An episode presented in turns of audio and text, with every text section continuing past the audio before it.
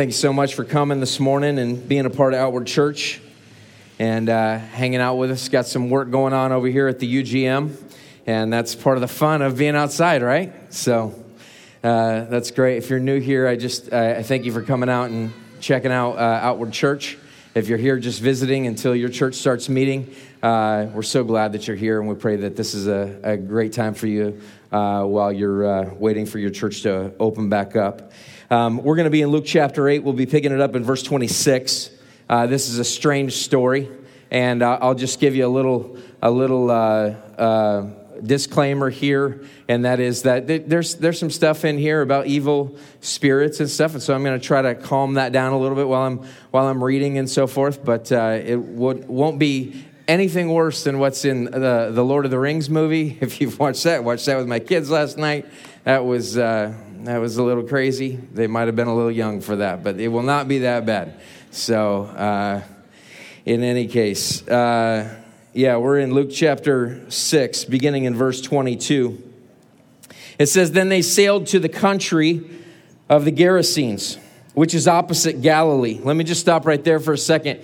Uh, Jesus has just calmed the storm. They're going across uh, this lake, and they are... Uh, in, in the middle of this, and this giant storm comes up, and Jesus just speaks, and he calms the storm down.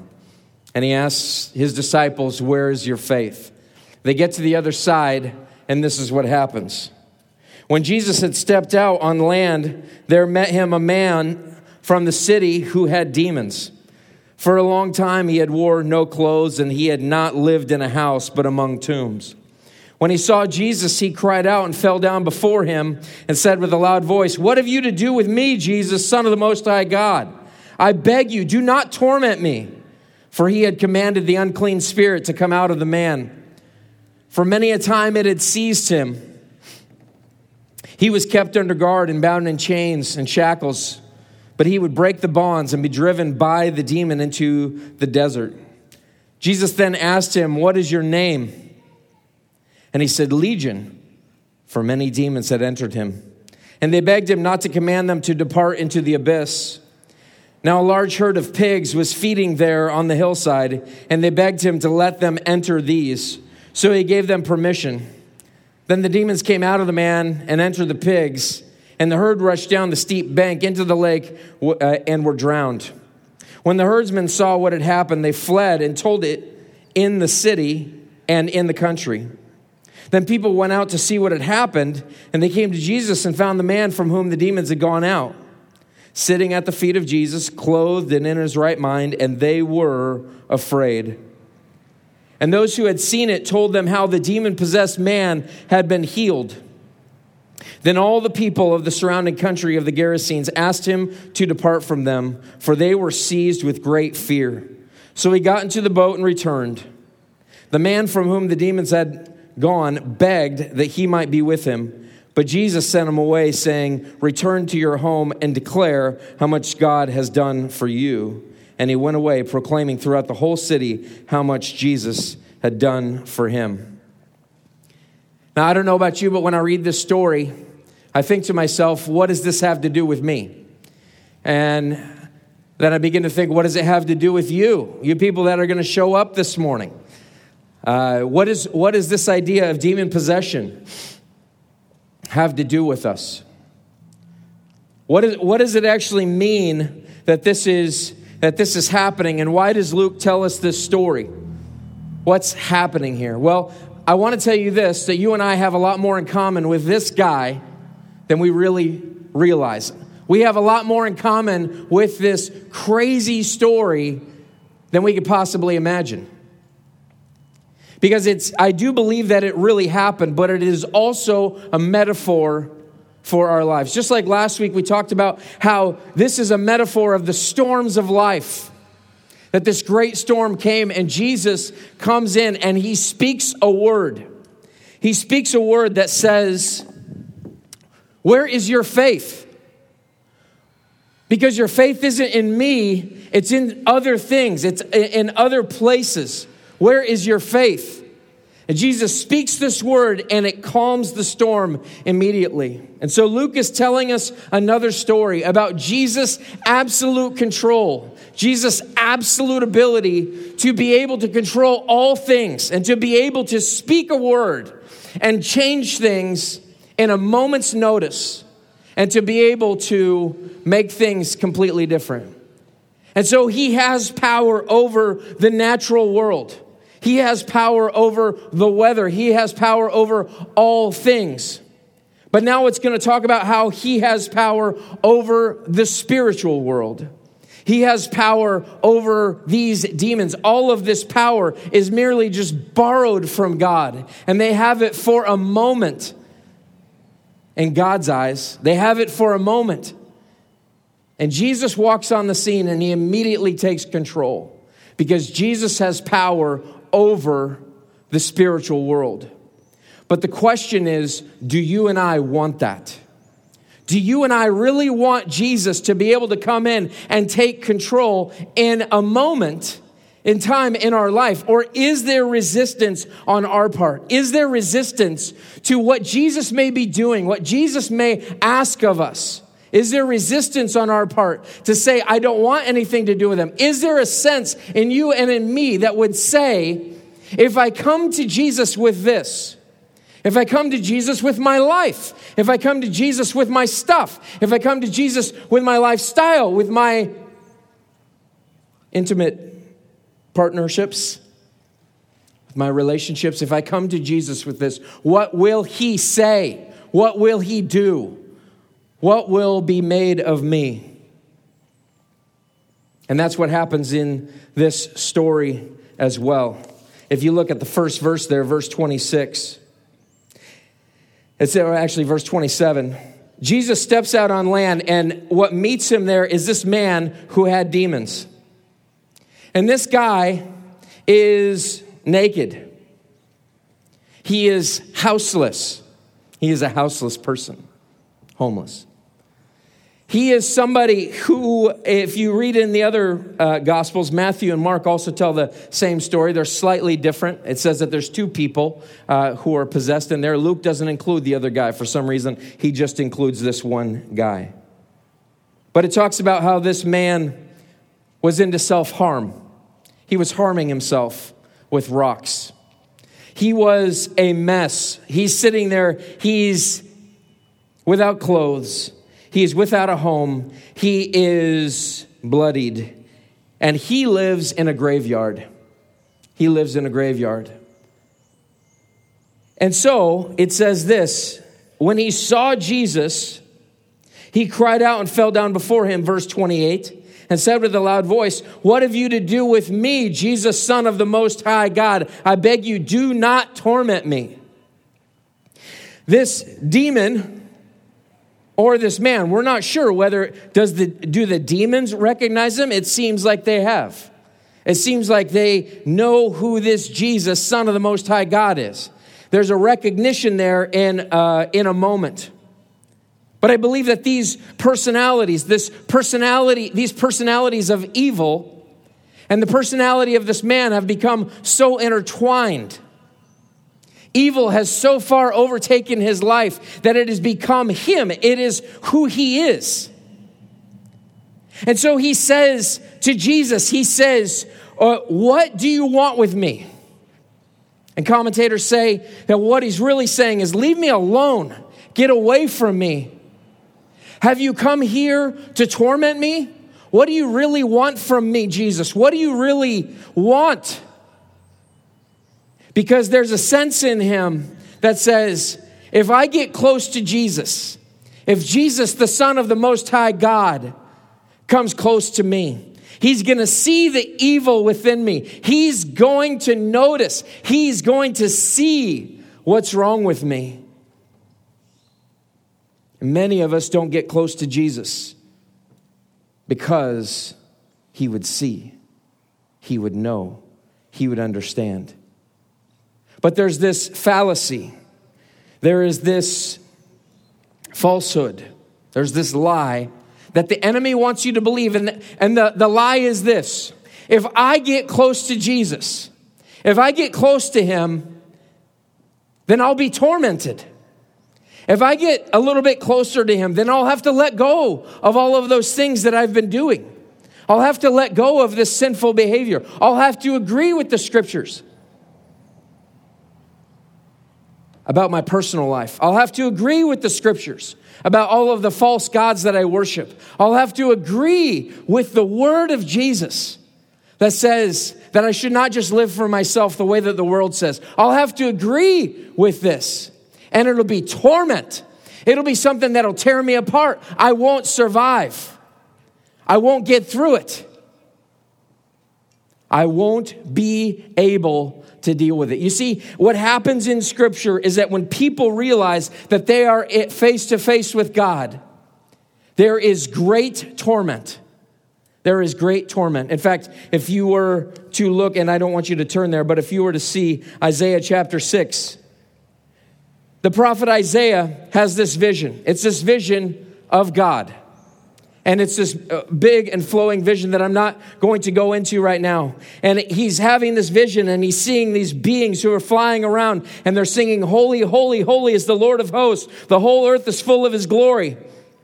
And then the foundations of the threshold shook and the voice of him who called and the house was filled with smoke. So this guy Isaiah, he's having this vision, this supernatural vision of God, as though he's standing in front of God and he sees him. And the th- first thing that comes to his mind is he says, "Woe is me, for I am lost." The N I V says, "I am ruined.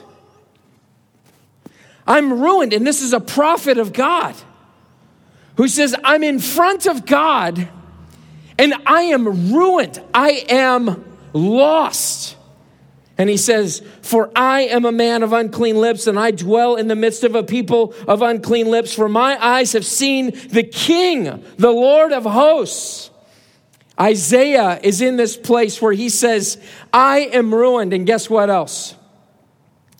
Demons are in this place of saying, "I am ruined."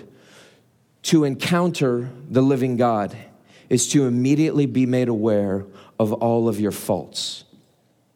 And men and women, one day you will meet him. One day you will see him. One day you will be in his presence. And it will be a terrible day for some. And it will be a glorious day for others. But it is an awful thing. It is an awful thing to be there without the grace of Jesus Christ. The demons know this and believe that they're going to be tormented. Perhaps this man knows this. He sees it and he realizes, if I get too close to him, if he knows about the evil that's in my life, I am in big trouble. And so what happens? It says that Jesus had commanded the unclean spirits to come out of the man.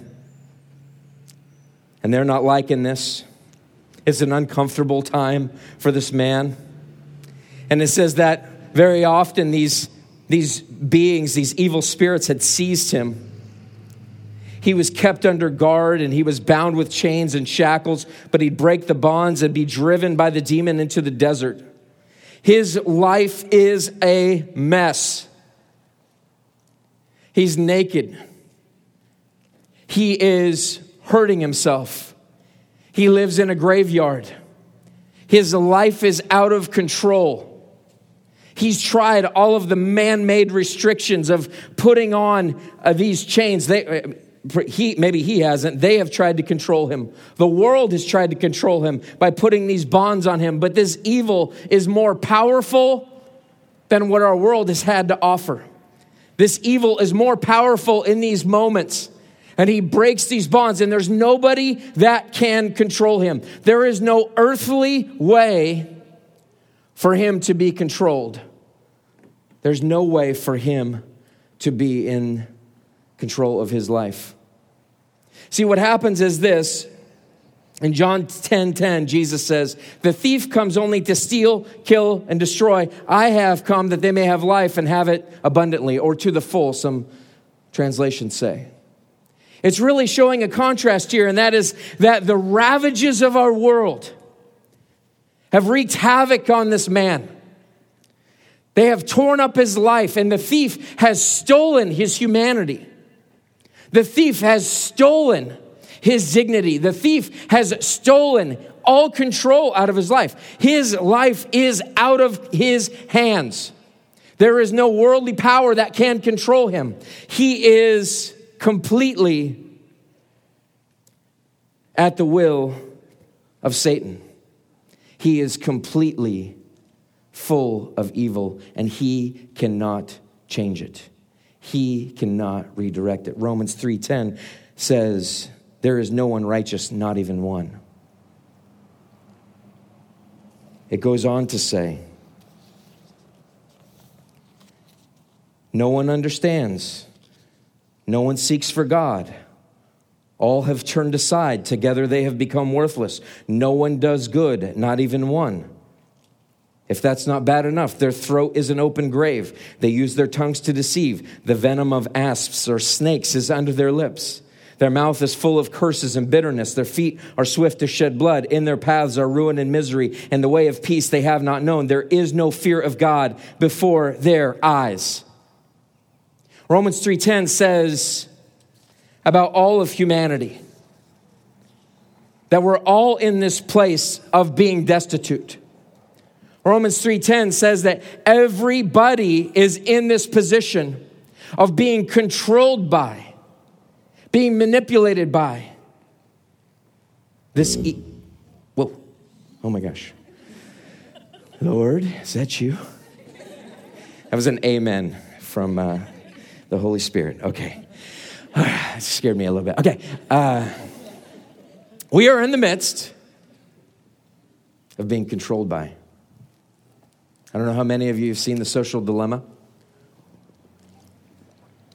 the uh, show on Netflix about basically how evil social media is and how how our world is slowly controlling us. We think that we have more control over our life, but more and more and more, the illusion of control, the, the curtain is being pulled back on the illusion of control. The, the curtain is being pulled back on how evil our world is. It's being pulled back on the reality that I don't just disagree with the other side, but I want them to cease to exist. I would prefer that they would be gone. It's it's this idea that uh, everyone is my enemy. It talks about how there's more and more and more problems. And these people are asking themselves, I don't know what the problem is with this. I don't know what's what's really going on here. Why is social media tearing apart our world? Why is this happening? And it's because there is no category that they have to be able to explain that there is no one righteous, not even one. Our world says people are basically good. But what we see from social media is that people are not even close to good, but they're evil. It's the snide comment. It's the, the way that each of us uh, communicates on social media. It's the way that these parties keep getting built up and built up and more angry and further apart from each other. There's no one righteous, not even one. It, our world does not believe that there is this level of evil in us. Just like the, the old Smashing Pumpkins song that talks about the killer in me is the killer in you. We're, we're basically the same. I, I'm somebody who has desired the death of someone else. And you're no different. And we're no different. This man's life was out of control. There was nothing in this world that could bring him back. There's nobody that could control him. And his life was being destroyed. And our world says it has an answer for you. It has a solution for you. It has a way to control that. And yet everything is spiritual. And Jesus has control over all spiritual. We do not see the torment that we are under. We do not see the devastation. We do not see our level of lostness. Jesus then asked him, "What is your name?" And he said, "Legion," for many demons had entered him. Another passage says, "Legion, for we are many." One of the most ominous statements of evil in Scripture. I think about that occasionally. Legion, for we are many. That would be kind of freaky. A legion is a number of troops in an army that numbered about six thousand. This man and the evil spirits in him perhaps numbered into the, into the thousands. Who knows? We don't know exactly. But Jesus asks him his name, and he says his name is Legion. He has taken on the name of his evil captor. Our world wants to name you. Our world wants to tell you who you are. Our world wants to say that this is what you are. But you must understand this. You must understand that it is not our world. It is not our, the evil in your life that gets to name you. Jesus is the one who names you. Jesus is the one who gets to bring out your true self. Our, our culture says that you must go into the world and you can find yourself. You can discover who you are. Meanwhile, what they're constantly doing is they're, they're accentuating and they're drawing out and they're bringing to the surface that really what's going to make you really happy is if you serve your own needs, if you serve yourself, if you seek to just build yourself up. Don't let anybody tell you that, that you shouldn't be able to do this. Don't let anybody tell you what you can't do. And the problem with that is that now we have billions of people on this planet. Not just because of social media, but because of evil since the beginning of time. Billions of people that are hearing the message over and over again. You are what you decide that you want to be. And they think that they have control in that. But in the meantime, they are being named by their culture. They're not being named by their creator. And instead of being brought into the abundant life, which they think that they're going to get. They believe that they're going to enter into utopia. They believe that they're going to enter into some type of incredible existence because they have chosen to believe the lies that are running through their minds and, and pervasively running through social media and, and news and uh, friendships and books and all of this stuff. They're believing those lies and they don't see that they're not having the abundant life. But everything in their life is being stolen. It's being broken down. It's leading them to devastation. It's leading them into a graveyard. It's leading them into the desert. It's leading them to a place without clothes and without a home. Satan's desire for your life is that he would name you. Satan's desire for your life is that he would control your identity, that he would control everything about you. And men and women, if somehow you showed up today and you said, that's not happening with me, you've got another thing coming. Because our churches are not alive in the way that they should be. I am not alive in the way that I should be. We are not powerful in the way that we should be by the power of the Holy Spirit. And the reason is, is because we have bought into the lie that the thief has not come to steal, kill, and destroy, but he's where I really get abundant life. And Jesus is going to steal, he's going to kill, and he's going to destroy me. And that is evil working through our culture and in our minds. And it's telling us a lie. And so Jesus had asked him his name. And it says they begged him. Many commentators say, here you have a demon who's praying to Jesus. They begged him not to command them to depart into the abyss. We don't know what that means. Where is the abyss? Is it the sea? Is it uh, wherever? We're not sure. This whole little section here is like there's not a lot of answers. Now, a large herd of pigs, Mark says two thousand pigs, was feeding there on the hillside, and they begged him, again, to let them enter these. Crazy story. The demons are like, hey, don't send us into the abyss. Send us into those pigs.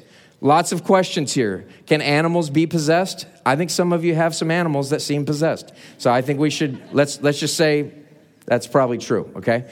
Uh, I had a dog named Buddy. He was a Cocker Spaniel. I thought it was possessed as well. So uh, so they, they said, send us into the pigs. Can animals be possessed? We're not sure, uh, but we, this says that they can be. He gave them permission.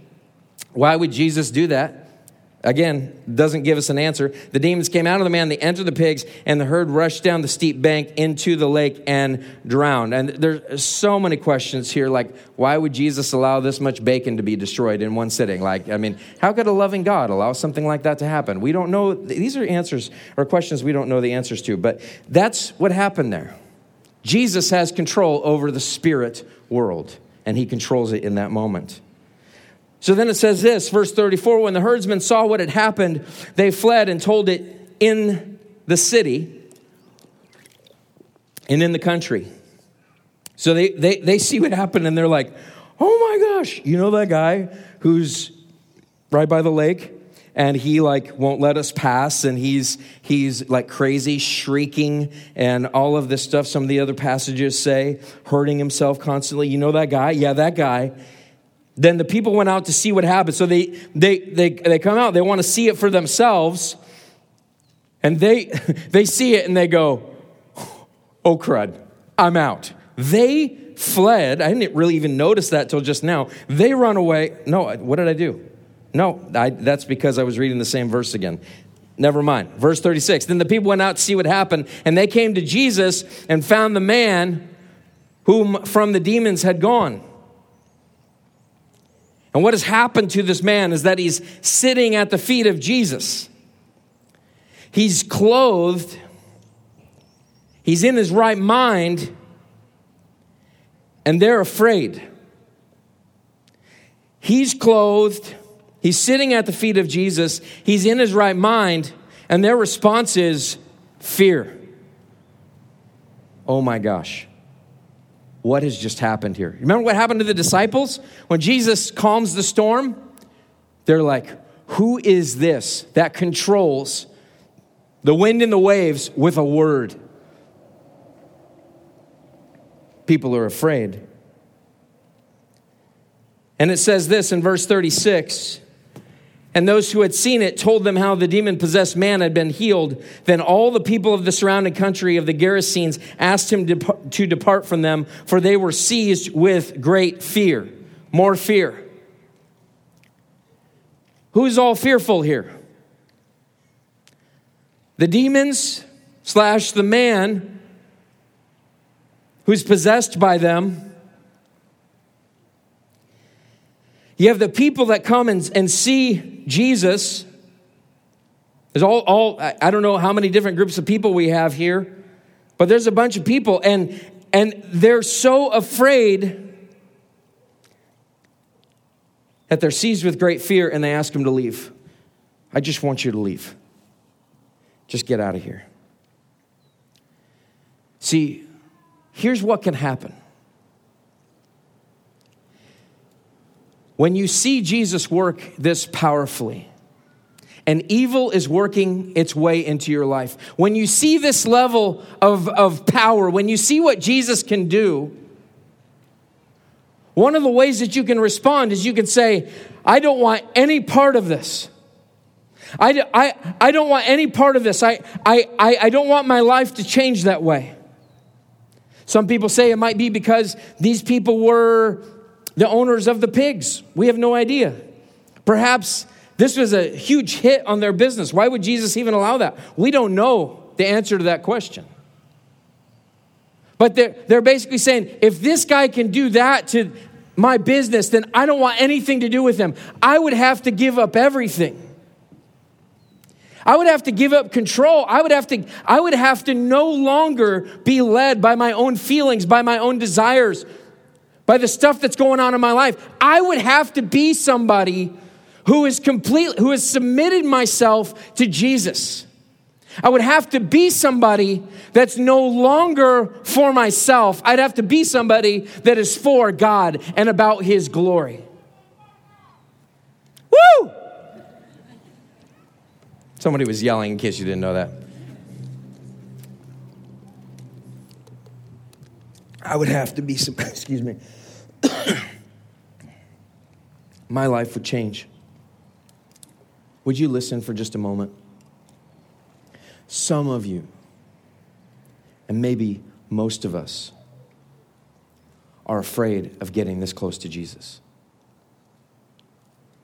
I'm okay with being at church, but I'm not okay with getting that close. I'm okay with identifying with Christianity, but I'm not okay with getting too close to people. Because if I get close to people, that's the body of Christ. And if I get too close to them, then they're going to start pointing out stuff in my life. And Jesus is going to get picky with the stuff that's in my life. If I get close to Jesus, then I would have to give up all of my thoughts on spirituality. I'd have to admit that I don't really know what's going on. I'd have to sacrifice all of my thoughts there. And so there's some of you who are just straight up, have never believed that Jesus is the Son of God that can save you from your sin. And for you to get close to Jesus means that you would have to believe that what Jesus says about your sin is true. And that is that it separates you from God, that you will never reach the abundant life, that you will not inherit the kingdom of God. You believe in some way that you have what it takes. And so you say, Jesus, I just want you to leave. I just want you to leave. I don't want Jesus in public discourse. I just read a comment like that on a Christian article where somebody said, I'm tired of you Christians bringing your beliefs into culture.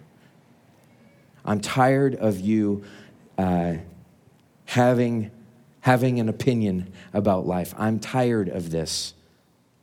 And basically what she's saying is she's saying, my opinion is the only opinion that should matter. Our culture is repeatedly saying, take your Jesus out of here. Jesus, would you please leave? Because you're making us all feel guilty. You're making us all feel like we don't have what it takes. Because that's what Jesus does. When Jesus walks in the room, there's an immediate sense of, woe is me, I am ruined, I better get right with God. And as long as Jesus isn't here, I won't feel that way. And we give into that in our culture repeatedly, over and over again, when we refuse to act like believers on a regular basis, when we refuse to announce Jesus Christ as Savior, as King, when we never proclaim the goodness of God in our culture. Because it makes people feel uncomfortable. And some of us might even say, hey, I, I don't want to do that. I, I, I want to come. I want to be, I want them to see that I'm cool. I want them to see that I that I'm that I'm relevant, that I have what it takes, and that uh, Christian people can be cool too. But that coolness leads us to lukewarmness. But this man is not lukewarm. They're seized with fear, and they ask him to leave. And Jesus hears him and says, all right, sounds good. That might be one of the scariest parts of this passage. To say to Jesus, I don't want you here. And Jesus says, all right, I'm out. But he doesn't leave him without a witness. Verse thirty-eight, the man whom the demons had gone begged how much, or begged that he might be with him. But Jesus sent him away saying, return to your home and declare how much God has done for you. And he went away proclaiming throughout the whole city how much Jesus had done for him. And you might have missed this, but what, what's happening here is that this man says, I want to be with Jesus. I've been with Jesus. I've seen what Jesus can do. My life is changed. I'm sitting with Jesus. I'm clothed. I'm no longer in a graveyard. I'm no longer isolated. Now I'm in community, and I'm hanging out with all these cool guys like uh, Peter and John and Matthew and Bartholomew, whatever. And he, hanging out with all these guys. Like, I want to hang out with Jesus all the time. And he's like, I just want to be here with you. And Jesus says, no, you can't stay here. You can't be here right now. I want you to go back to your home, and I want you to declare how much God has done for you. And Luke says, and he went away proclaiming. And that word proclaiming is preaching. It's really, it's the same word as preaching. And so this man goes back into his culture, and and I don't even know what this sermon would have been like. I mean, you have a, a, a demon-possessed man turned preacher. And so he stands up and he says, there was this one time when I, I had these demons. I didn't have any clothes on. And this guy, Jesus, walks up and he's like, who are you? And I was like, no way. And, and, and then I was sitting there. I mean, was it that kind of sermon? I don't know. Or what is it, was it a sermon that says, I had tried everything to stop. I had tried everything to get my life under control. I tried everything. I felt like I had made it to the heights of success. And yet, in my heart of hearts, I knew that I was naked and living in a graveyard and living in isolation. I was in the midst, and maybe you too feel like you're naked and that you're isolated and that you don't have what, what it takes. All of the lies of your culture have come into your mind, and maybe you've come to this place where you, you realize this is just destroying me. I realize that everything is being stolen from me. I don't really have a person. I don't really have a personality. I don't really have anything of my own. I've just borrowed everything from my culture. Maybe you feel like that too. But Jesus has control. Everything that you've tried, Jesus is more powerful. Everything that you've ever thought that might change you, everything that you ever thought might numb the pain of the abuse that you went through, everything that you that you feel like was going to fulfill you, it will not work because your problem is spiritual. It's not tangible. It's intangible. It's a spiritual problem.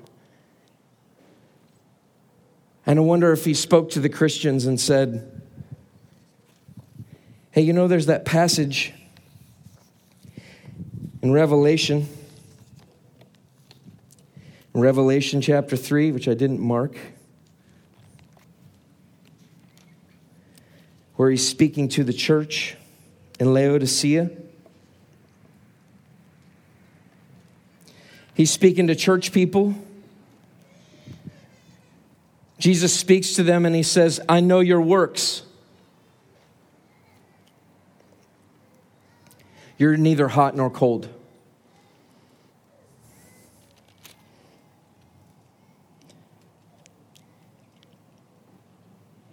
Would that you were either hot, uh, cold or hot. So because you're lukewarm, neither hot nor cold, I will spit you out of my mouth. For you say, I'm rich.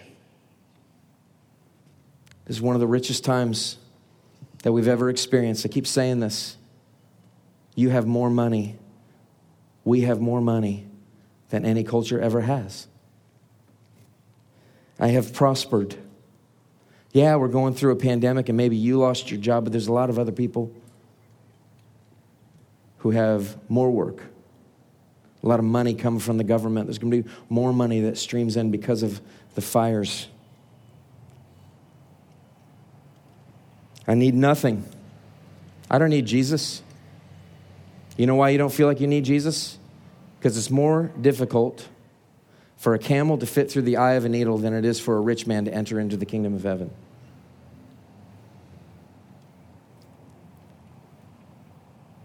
Not realizing that you are wretched, pitiable, poor, blind, and naked. Now, would you think about that for a second with me?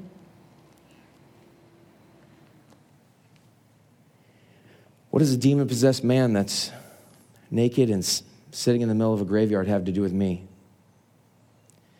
Jesus looks at dead, lukewarm churches and he says, you're no better. Jesus looks at church people and he says, you have all you need? You, oh, you have all you need? Say, no, I, I think I need Jesus. How badly? How badly do you feel like you need Jesus? How... Is Jesus on our minds? Lord Jesus, I need you today. I need you this hour. I need you this moment. Jesus, I, I need you to work out the situations of my life. How badly do you need Jesus? How badly do I need Jesus? Because I feel it in my, in my bones. I feel it in my brain. I feel it in my heart. I'm comfortable. God has blessed me immeasurably. God has, has, has blessed me beyond what I could ever imagine, with an incredible family and an incredible home. I, I feel it. But Jesus' words to the church in Laodicea, Jesus' words are to us, they're to you and to me. And they say, you and I don't realize that what we're saying to Jesus is, Jesus, would you leave? Because I'm feeling uncomfortable here. I'm feeling uncomfortable. My desire for our church, my desire for our city is that there would be thousands upon thousands of people that come to a point where they say, I might as well be demon-possessed because that's what I'm acting like. And my biggest problem is this: I'm just like a Pharisee. I am wretched, I am pitiable, I am poor, I am blind, and I'm naked, and I don't even see it. Men and women, the demon-possessed guy is an, in a better position than you and I are in, because it's obvious what his sin is. We do not see how obvious our sin is. The good news is this: Jesus has come to save sinners, of whom I am the worst. The people who get it, the, the people who understand the gospel, get so close to Jesus that it feels like he's going to torment me. But then you get to experience the grace of Jesus, because Jesus is here and he is saying to you, the demon-possessed man is preaching a sermon to you, and he's saying this: I was so evil. I was so torn down. I was so hooked on whatever. I was so lost. And Jesus came in and he loved me, and now all I want is I want to be with him. Jesus shows you this morning the level of that love with his gospel, with his good news. The good news is this, is that you get to have relationship with Jesus Christ. You get to have relationship with Jesus because he went to the cross for you and for me.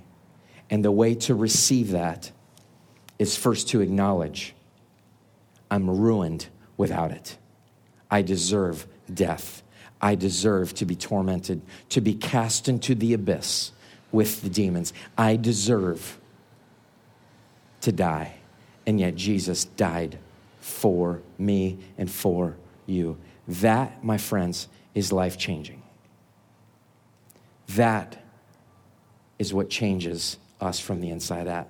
That is what releases us from believing the lies that our culture has to tell us. Would you pray with me?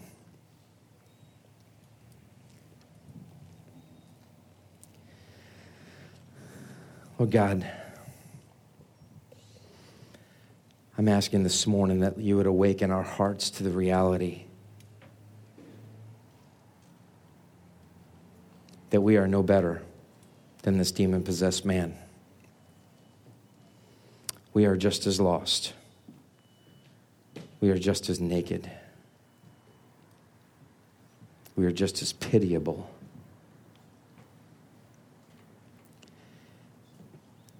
And Lord, we don't see it. We say we're rich. We already have everything we need.